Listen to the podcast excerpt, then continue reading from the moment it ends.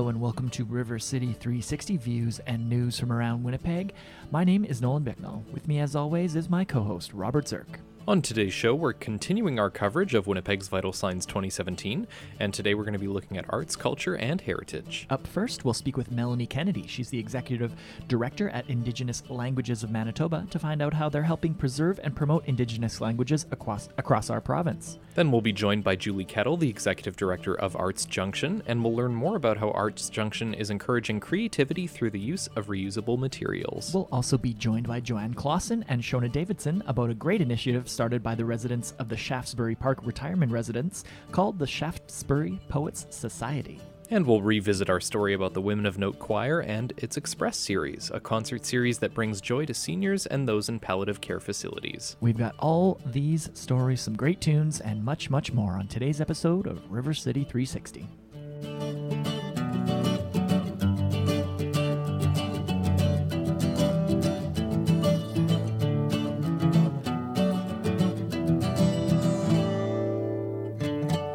Hello, good morning, good afternoon, good evening, good night, whenever you're happening to be listening to this. Welcome to River City 360. Nolan and Robert here with you as we always are. We're talking arts, culture, and heritage today, Robert. It's the 9th out of 10. Yeah, that's right. Of the Winnipeg Vital Signs topics. It's kind of crazy to think that we've gone through 9 out of the 10 of them already, hey? Absolutely. And you know what? There's no shortage of arts and culture and heritage in the city. There's so much to see and do. And it's great to be able, you know, throughout the year, we've profiled a lot of different arts organizations here in the city. We've got a few great stories to talk about today as well. We're going to be chatting with Julie Kettle of Arts Junction, Melanie Kennedy of Indigenous Languages of Manitoba, the Shaftesbury Poets Society as well. So a lot of great stories. Why do you think Winnipeg is such a hotbed for arts and culture? Do you have any theories about that? Why are we so good at it? Why do you think it's like a nationally renowned city when it comes to that stuff? Well, I'm not too sure. I think, you know what, our sense of community is a big reason why. I have a theory. Okay, what's your theory? I think it's because it's minus 40 for so much of the year that we just stay inside and practice guitar and learn our acting skills, and you know, we spend so much time indoors entertaining ourselves because we have to, whereas a lot of other cities might go out and, you know, throw a frisbee around or whatever. I don't know if that's true or not. I'm not sure. I've heard that before though, so maybe there is some. You might have heard me say it before. There might be some truth to that. I've been pushing this theory for a long time, but who knows how true it might be. Regardless, Winnipeg is a hub of arts, culture, and heritage, and today's show is going to be all about that. But before we get into the meat and potatoes of the program, we've got Ella Fitzgerald with I Could Write a Book, starting things off right here on RC360.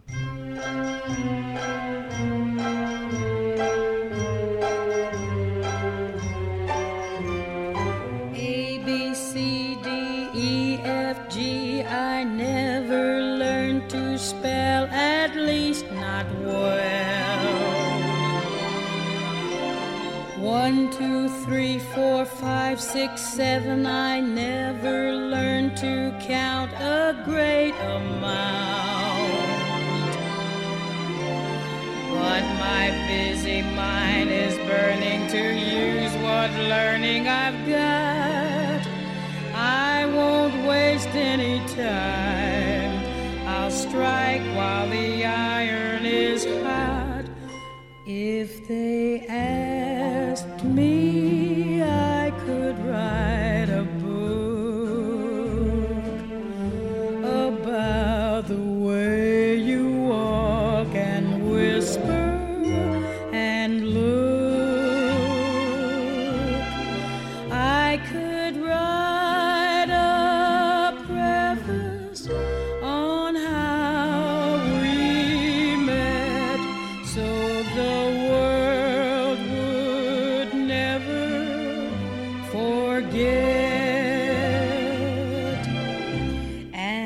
simple secret of the plot is just to tell them that I love you a lot,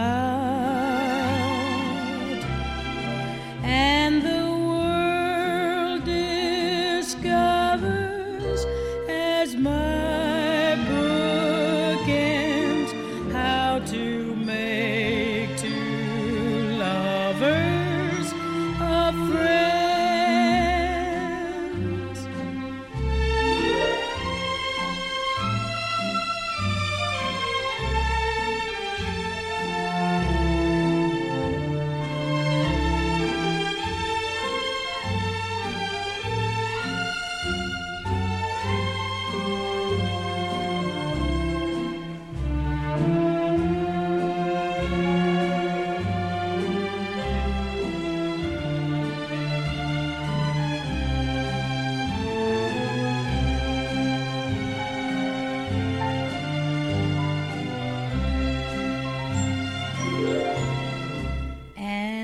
the simple secret of the plot is just to tell them that I love you a lot. And the world discovers as my book ends how to make two lovers a friend.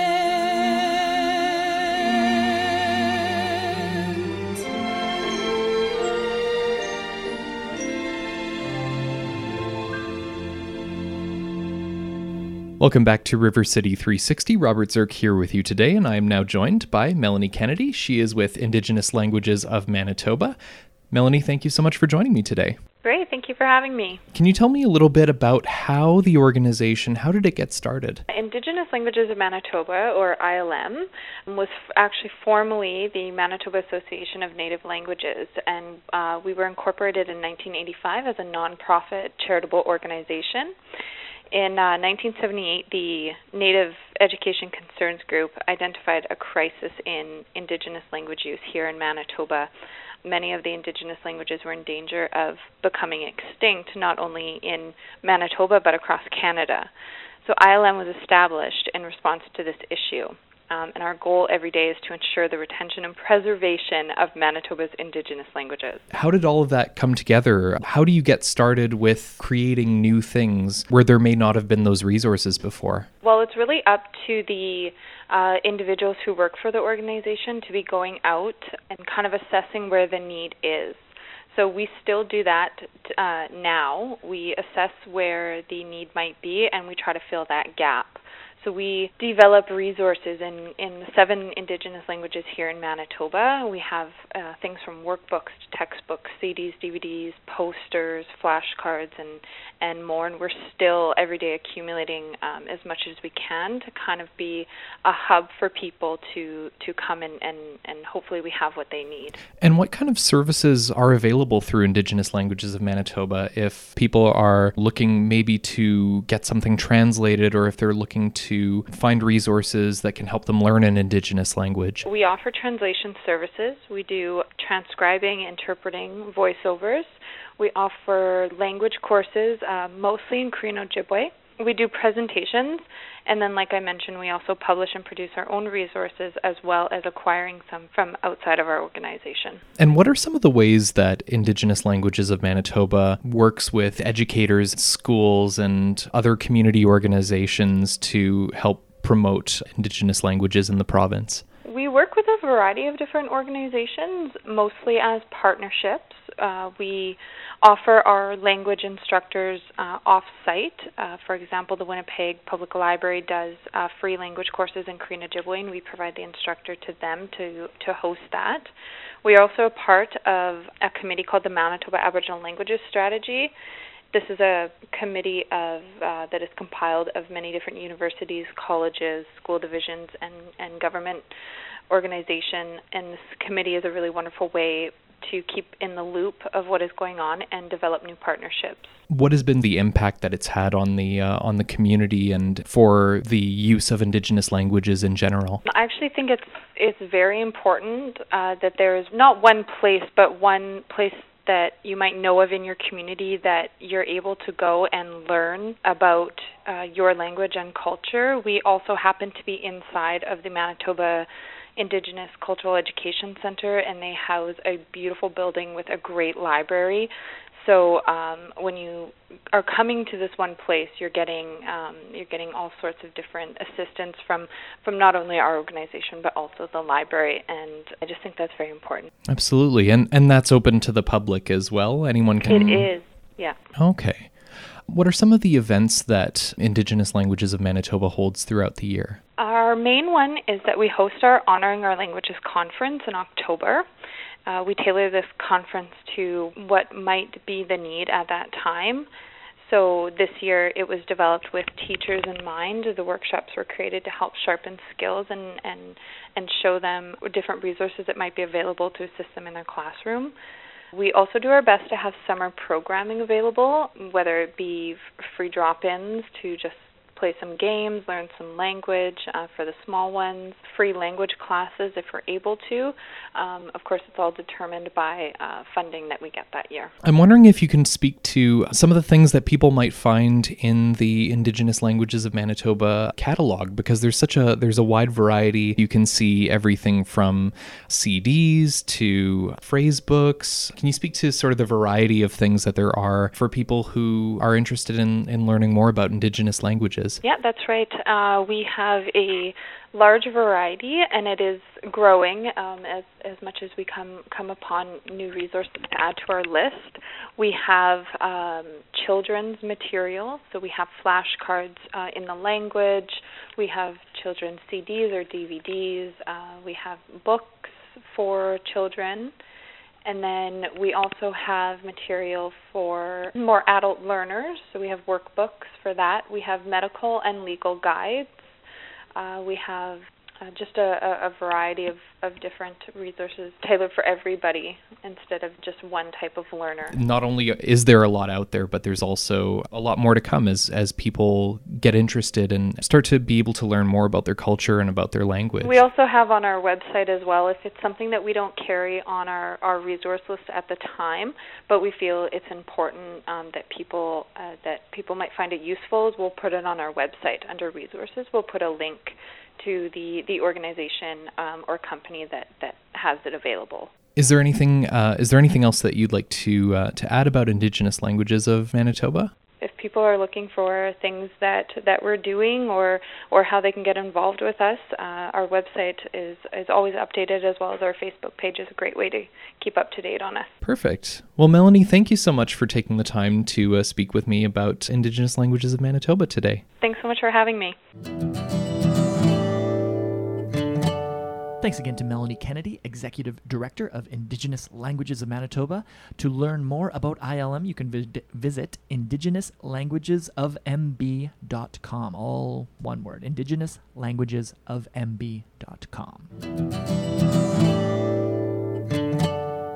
Coming up after the break, we're going to learn more about an organization that takes everything from buttons to carpet samples and turns it into art. We're going to be speaking with Julie Kettle of Arts Junction right after our next musical break. Robert, what do we have coming up next? We've got a little jazz by Artie Shaw right here on River City 360.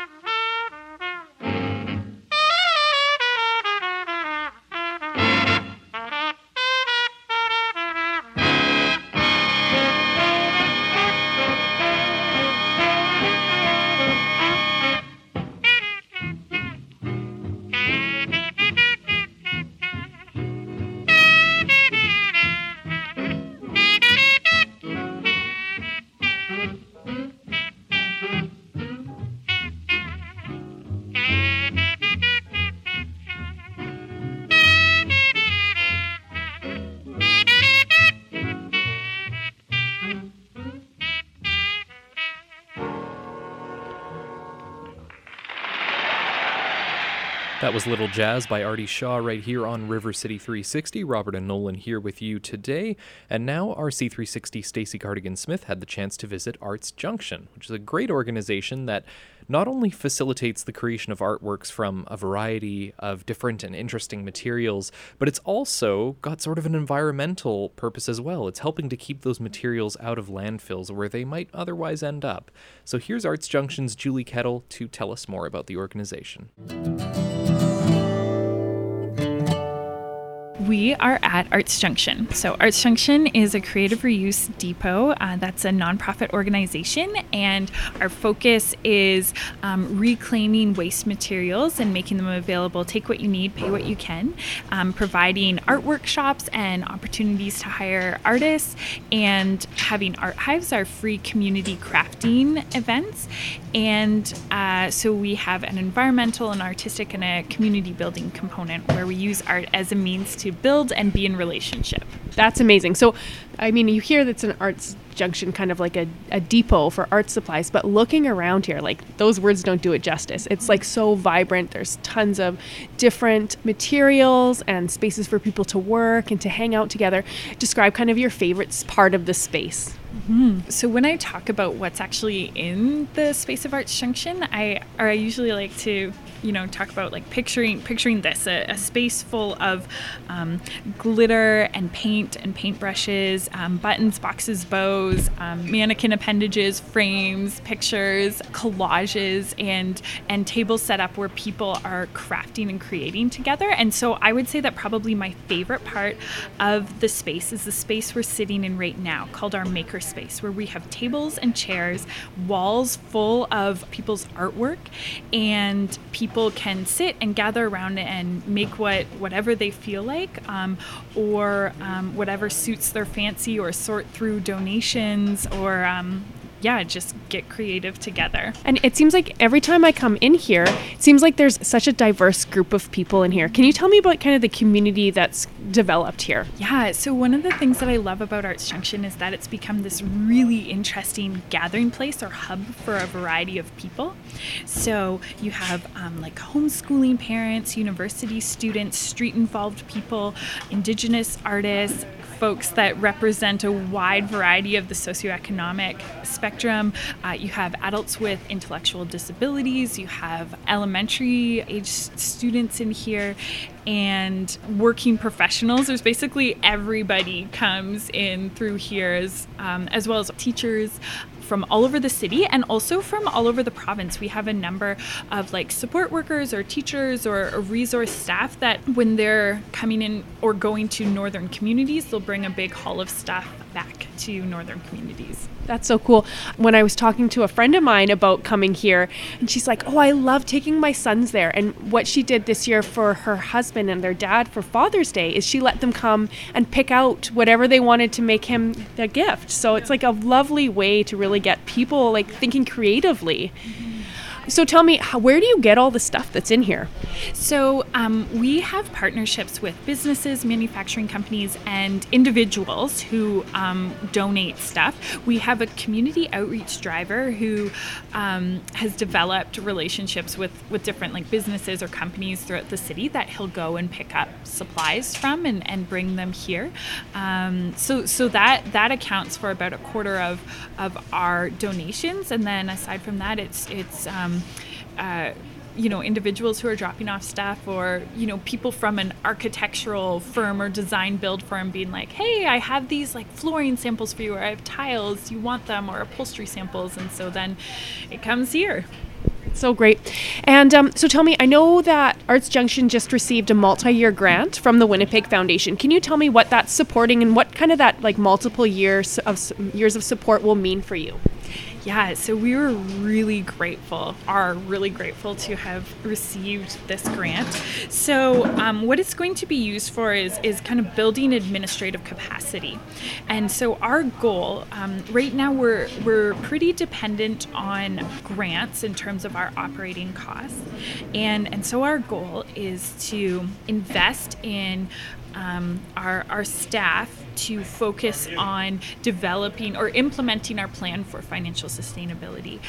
I believe that we have some really strong and innovative ideas in place to do that, but we've just needed the space and stability to actually kind of implement our vision for this. So our goal is to decrease our dependence on grants and increase our own ability to generate and sustain revenue, to keep our doors open and to keep providing supplies and programming for all the Arts Junction folks. That's great. And do you have numbers how many people do you see through your doors in a week or a year? Sure, yeah. So our statistics tell us that we have approximately 500 people into the depot every month. We provide supplies for over 350 community groups, schools, and organizations throughout Winnipeg and Manitoba. And we are reclaiming over 3,000 kilograms and diverting it each month. That's amazing. And I know you've got some really cool stuff from here around here right now from Lush. Can you tell me about that? How did you come across those things? Yeah, so Lush Cosmetics has been sending us these pallets of packaging supplies that they're no longer using, and because we're the only non-profit creative reuse depot in Western Canada, they shipped it to us from Vancouver. So it's things like we've gotten in boxes, tins, ribbons, and Christmas bags, but really good, really high quality things that are so popular, especially I've noticed with early childhood educators or people wanting to do their Christmas baking and are just looking for a beautiful, affordable, feel-good option for packaging wonderful things. That's so great. And so if people want to come down and either come and pick up some stuff or drop off some stuff, how do they do that? Okay, so we are located at 312B William Ave. The B means the east side of the building. So there's a loading dock that you can park your car elsewhere and then come in, and we are the door on the right-hand side. And we're located right across from Red River College beside the Police Credit Union. And we're open Tuesday, Wednesdays, Thursdays, and Saturdays from 1 until 5. We're also open for First Fridays in the Exchange from 5 till 9. And the third Tuesday of every month, which is another one of our Art Hive, our free community crafting events. So the third Tuesday from 5 till 9. That's great. And can people drop off stuff too anytime? Anytime. That's so great. Julie, thank you so much. Is there anything else I should know about or anything cool? Well, we actually are doing a new thing this month where we are going to be providing a Christmas or holiday gift wrapping service by donation.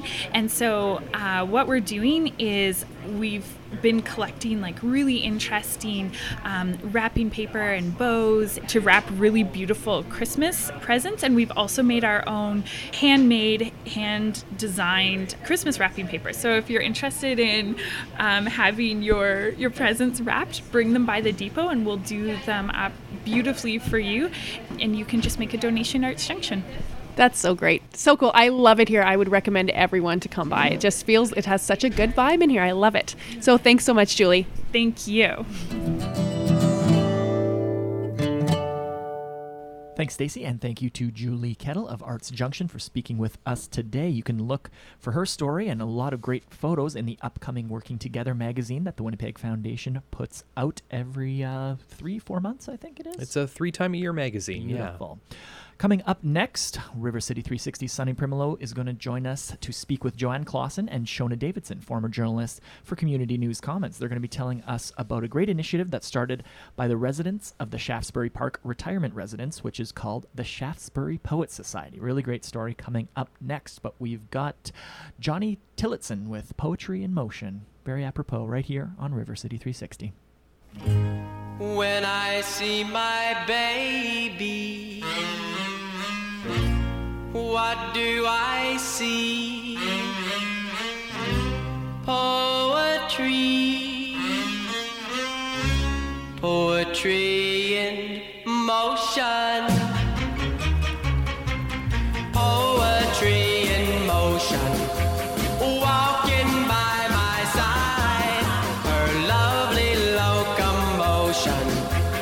Keeps my eyes open wide, forward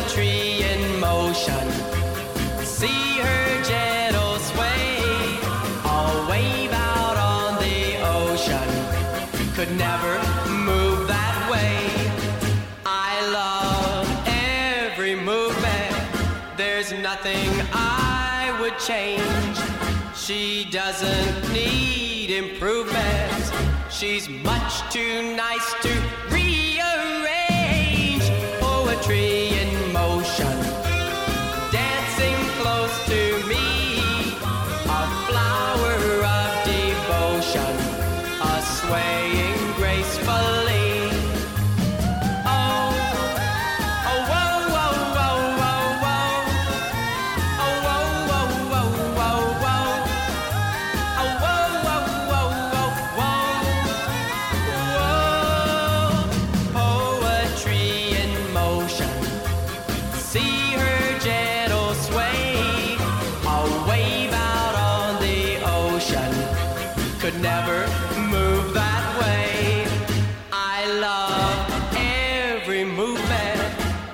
Nothing I would change.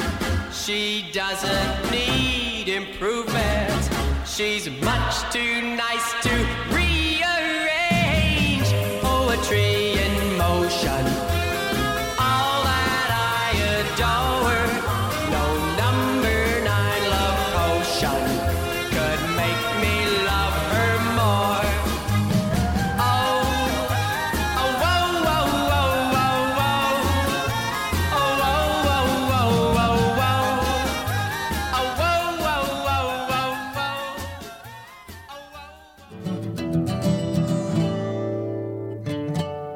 Winnipeg winter, please don't forget your mittens. Frostbite is not fun. If you'd prefer to hear actual poetry, and not just my poor attempt at a haiku, you should hear the Poets Society at the Shaftesbury Park Retirement Residence. Today on River City 360, I have with me Joanne Klassen and Shona Davidson, who are both journalists for Community News Commons. They're both here today to share some real interesting information about the Shaftesbury Poets Society. Welcome to the show, ladies. Thank you. Thank you. Could you please share with us a brief description of what the Shaftesbury Poets Society is all about? Well, today it's a little bit different than where it started in January of 2017. Today it is about 15 to 20 people who live at the Shaftesbury Park Retirement Residence in Winnipeg that gather on Sunday mornings to share poetry that they've written, to study poetry and discuss it. And it's a learning experience and keeps people creative at every age. Absolutely. The way the Shaftesbury Poets Society began is quite a story itself. Joanne, I heard you had a part in it as well. Could you explain? My next-door neighbor, Joyce Shimoji, and I would walk in the mornings and recite poems and song lyrics to each other as we walked. And we both have a love of poetry, and Joyce has the ability to be able to read a poem a few times, memorize it, and recite it beautifully. Wow. So that was something that I got in on. Well, then Joyce had quite a serious stroke and needed to find a different living arrangement. She moved to the Shaftesbury, and there she began to think about how could I get to know my neighbors around something that is interesting to me. Ah. So she thought, perhaps I could start a poetry club. And she said, would you help me? Huh. I said, sure, let's see what happens. And so after talking to the staff at the Shaftesbury, they'd never had a poetry club, and they thought it was a good idea. So they assigned us a room and advertised it, and 8 people showed up with big question marks as to what is a poetry club. Wow, 8 people right off the bat. And that does sound like an amazing friendship. It must have been rather daunting, though, to create a new program at Shaftesbury, not knowing if people would be receptive to it or if Shaftesbury would allow for something like this. The name Shaftesbury Poets Society reminds me of the Robin Williams movie Dead Poets Society, yes. But I'm sure no one is jumping on top of tables. You never know. Well, let's hope not. How did the name come about?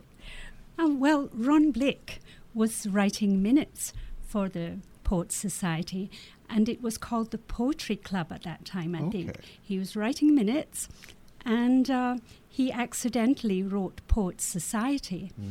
And the community loved the name, and we decided to go with it. That's excellent. And I would assume many of the members would be shy at first to share their own work. How did the Shaftesbury Poets Society get to the point of sharing and creating their own work? Well, that's a little bit of a story in itself. One of the people in the group noticed that I'm a bit younger than most of the members. The oldest member is 100, wow, and one of the younger members would be 87. And they said, "Why are you here, Joanne?" And Joyce piped up and said, "Well, Joanne runs a writing school." And they asked, "How did you get started writing?" And I told them that in high school, I had a 500-word essay on civil rights that was due, and I wrote a 4-line poem in place of the essay, and I got an A+, which was very unusual for me. Wow, okay. And I also realized that you could say a lot in a few lines. Absolutely. So they asked me to recite the poem. Then they said, "Why don't we start writing our own 4-line poems each time for the meeting?" So they come up with a theme. Everybody writes a poem, a 4-line poem, and that's the way that each meeting starts. This sounds really like a great program, and I hear you both have had the opportunity to speak with some of the members and really got to know their background and experiences. Could you speak of what you learned about some of these members? I'd like to talk about Ron Blick. Ron was a navigator on high-speed Intrepid aircraft during the war. Ron has written books. He's a playwright and edits books for others. He's busy planning his next project and finding out he can write poetry. Elaine Wiseman is a creative artist who used to paint. Elaine says she needs to find a way to express her creativity in other ways due to her eyesight challenges, and has found that she can work with her iPad. She loves the Poets Society because she sees a similarity to starting off with a blank canvas to paint and starting off with a blank page to begin to write a poem. In both cases, she does not know what she will create and what will flow out from her mind. Izzy Euring used to run a retired businessman's association and used to write many letters to the editor. He was surprised to find he could write poetry too. Dr. Leonard Kahane, a retired dentist, loved athletics and being on water. His boat gave him so much pleasure. Because members have so much history and wisdom that comes with it, you can learn so much from their sharing. You learn that sometimes the topics you choose may be sensitive, like Sybil Rosenberg, when the topic was war. She had no poem that day, as the subject brought back painful wartime memories for her. Everyone understood. Some may have mobility issues or issues with eyesight like Elaine, but their minds are as active as they were when they were younger. They want to make a contribution and learn about new things. They don't want to sit back and watch the world go by in their retirement. We have a special treat for all our listeners. Joanne and Shona were kind enough to share with us some of the clips of the Shaftesbury Poets Society. Here's what Joyce and Izzy had to say about the Shaftesbury Park Retirement Residence and the Shaftesbury Poets Society. I love everything about it because we're so looked after. We have entertainment and activities that are just totally fulfilling. We get all the exercises we need. We have movies every night. Our health and wellness director is absolutely wonderful. She keeps us busy. If you want to, you can be busy every hour of every day, and if you want to be left alone and have peace and quiet, you can have that as well. I think the chef does a marvelous job since he feeds over 200 people twice a day. The hairdresser is right here. You don't have to go out. You can have your hair done. You can have your bridge games. You got all your friends here. There just isn't anything that they don't do. They take you to your medical appointments. Our bus takes us to shopping places. All your needs are answered here. You don't have to concern yourself about anything. My kids suggested we move here, which we did, and we liked it right away. They really take care of you. They keep you busy mentally as well as physically. They feed you well, and they try to entertain you, and it makes you a person again. Has the Shaftesbury been supportive of you in this? Wonderful. They supply us with office supplies, anything we want, so that we can have copies of any of our poems. They're very helpful all around. I went to the health and wellness and said to her, "What would you think of a poetry club?" And I said, "Let's get into it, and look what's happened. We've all enjoyed it so much." We also happen to have a clip of Joyce Shimoji reciting one of her favorite poems, If, by Rudyard Kipling. If you can keep your head when all about you are losing theirs and blaming it on you, If you can trust yourself when all men doubt you, yet make allowance for their doubting too. If you can wait and not be tired of waiting, or being lied about, don't deal in lies, or being hated, don't make way to hatred, and yet don't look too good or talk too wise. If you can think and not make thoughts your master, if you can dream and not make dreams your aim, if you can meet with triumph and disaster and treat these two impostors just the same, if you can bear to hear the truth you've spoken, twisted by knaves to make a trap for fools, or watch the things you gave your life to broken, and stoop and build them up with worn-out tools.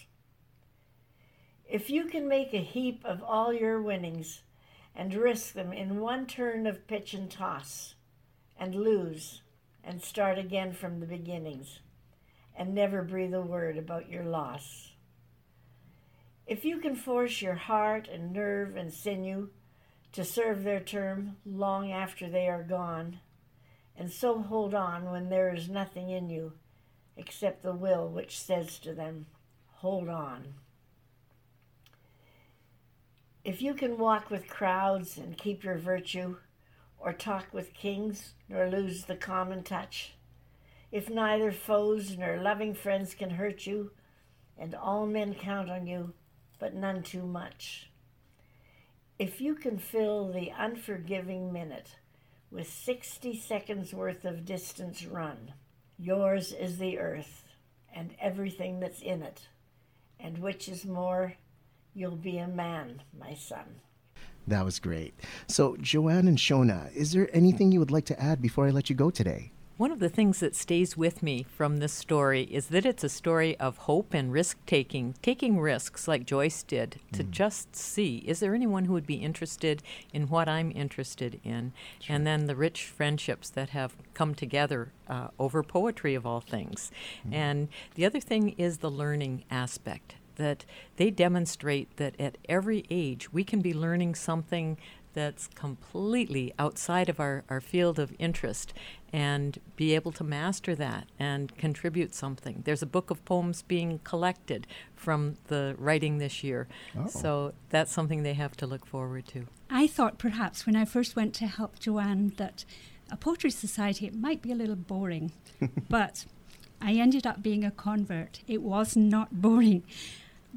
Hearing the stories touched me deeply, as each person has his or her own gifts and a great history. I felt so privileged that members allowed me to have an insight into their lives. There's something bigger and intangible that emerges from the meetings in my mind. There is a wonderful group dynamic and people getting to know one another on a different level from just chit-chat. As Joanne mentioned earlier, the Society's oldest member is 100, with the majority of members ranging between their 80s and 90s. This just goes to show that we can always learn something new, and it's never too late to follow your passion. I'd like to thank Joanne and Shona for stopping in today to share their stories with us, and of course, a special thanks to the Shaftesbury Poets Society. In the words of George Eliot, it is never too late to be what you might have been. Thank you. Thanks, Sunny, and thank you to Joanne Klassen and Shona Davidson for speaking with us today. Up next, we're going to revisit a great story that we brought you last December about the Women of Note Choir. They recently held their Christmas concert at the Westminster United Church, and they have a spring concert coming up later in the new year. But the choir also runs what it calls its Express Series, and that brings the program to, and brightens the days of, seniors and those in palliative care facilities who wouldn't have the chance to go out and see a concert like that. So we're going to learn a little bit more about that, but before we get to that, we're going to hear The Letterman with Our Winter Love right here on River City 360.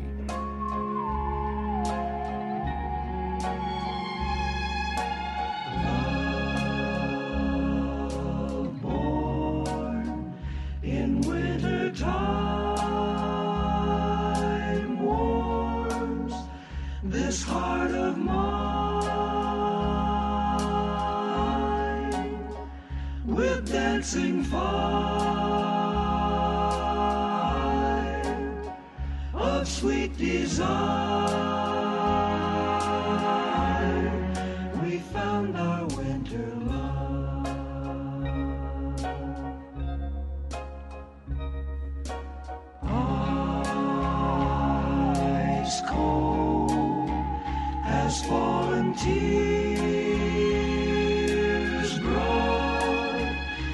chilling fields of loneliness. How could I guess we found our winter love?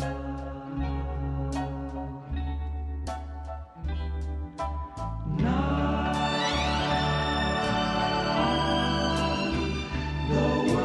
warm, warm, through cold and storm, we found a fire of sweet desire, we found our winter love, we found our winter love. We found our winter love. We found our winter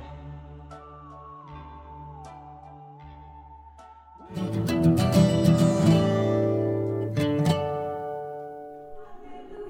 Hallelujah, hallelujah, hallelujah, hallelujah, hallelujah, hallelujah, hallelujah.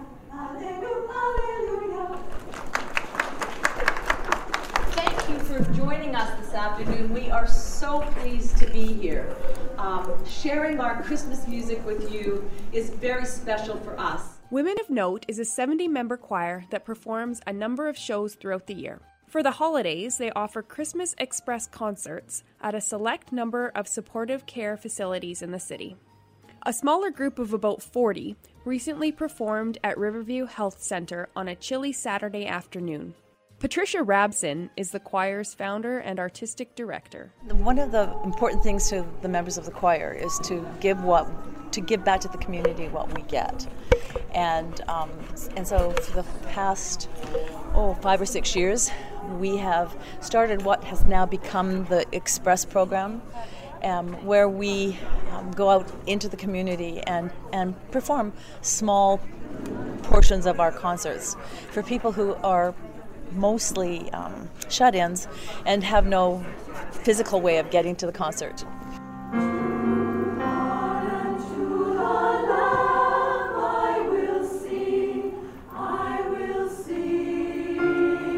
The looks on people's faces, they love it. They don't know what to expect. You know, we come in here, we're a serious-looking choir, and I know that my choir is very dynamic, and they're all women, and they're all nurturing, and we go out into the audience and chat with them and perform for them and sing with them, and you can see the joy on their faces.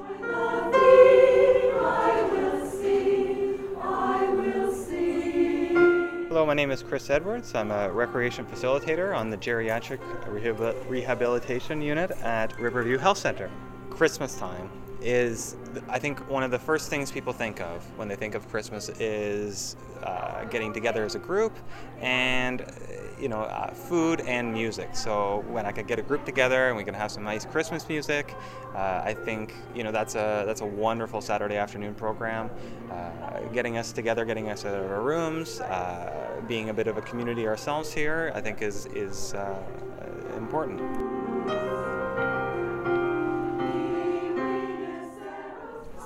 If you now could join us in singing Angels We Have Heard on High.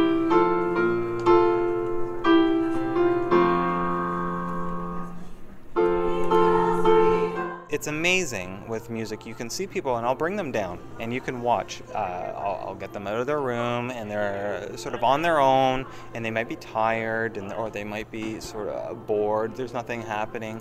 And I come to the room and I'll say, you know what, there's a choir downstairs. And you'll see them immediately perk up.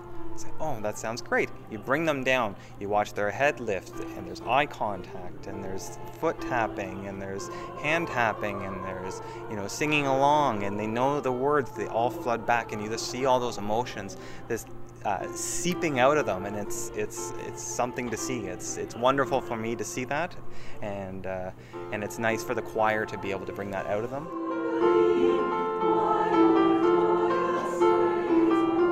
Tracy Salaji is a choir member. I joined Women of Note about 6 years ago, and I was looking for a place to sing because singing makes my heart happy.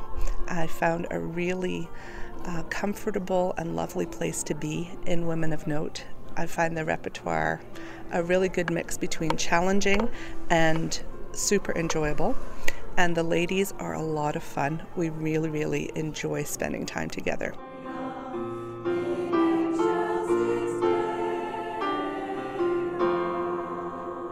Part of what makes me happy about music is how it makes other people feel. And even though as individuals we might not be able to convey that spirit of unity and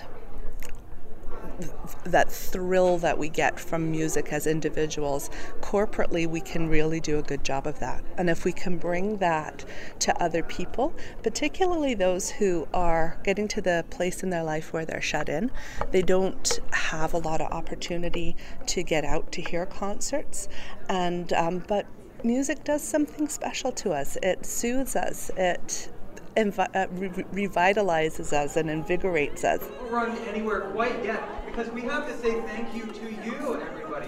So let's give Women of Note a round of applause, everybody. Thank you for bringing our audience. Following each performance, Women of Note spends time talking to audience members, and for many, it's a highlight. Artistic Director Patricia Rapson. And the comments that they make afterwards are just, you know, they're just, it can make you cry, absolutely make you cry.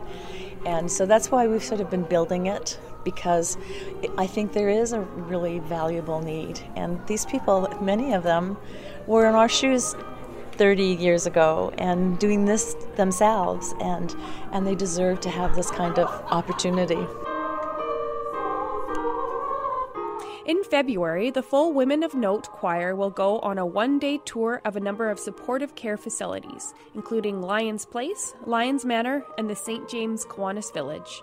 To learn more about Women of Note, go to www.womenofnote.ca.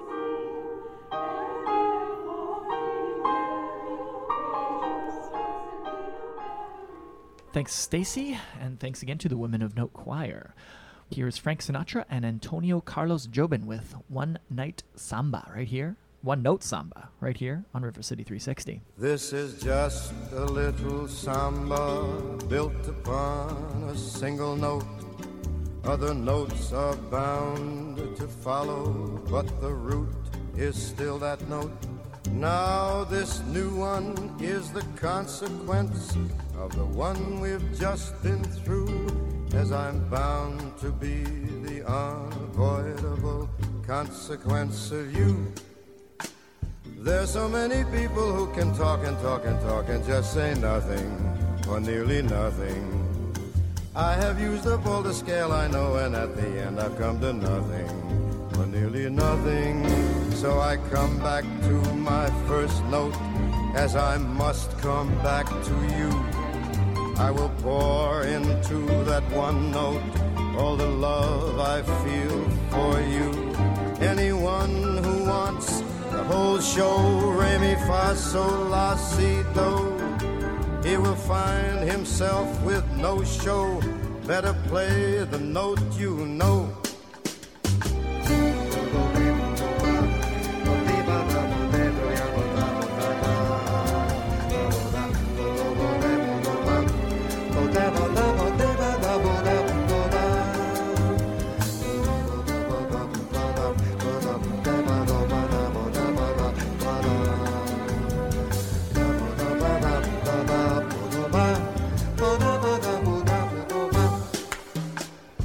So many people who can talk and talk and talk and just say nothing or nearly nothing. I have used up all the scale I know, and at the end I've come to nothing. I mean nothing, so I come back to my first note, as I must come back to you. I will pour into that one note all the love I feel for you. Anyone who wants the whole show, re mi fa sol la si do, he will find himself with no show. better play the notes you know. Welcome back to River City 360. Robert Zirk here with you today, and we have time for one more song before we say goodbye. Here's Christopher Cross with Sailing, right here on River City 360.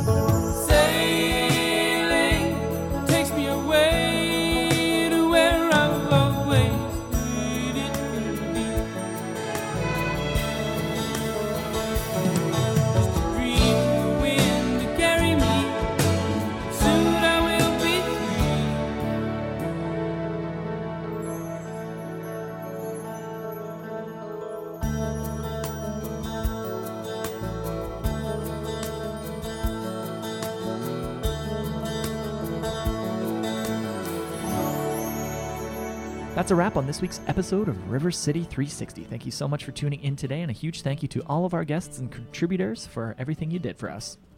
If you'd like to hear more views and news from around Winnipeg, listen to any of our past episodes, or subscribe to our podcast, you can visit us online at rivercity360.org. Again, that's rivercity360.org. River City 360, views and news from around Winnipeg, is a project of the Winnipeg Foundation in partnership with CJNU 93.7 FM.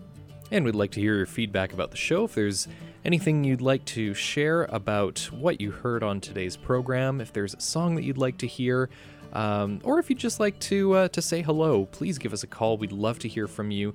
Our number is 204-944-9474, extension 360. You can also send us an email, rivercity360@wpgfdn.org.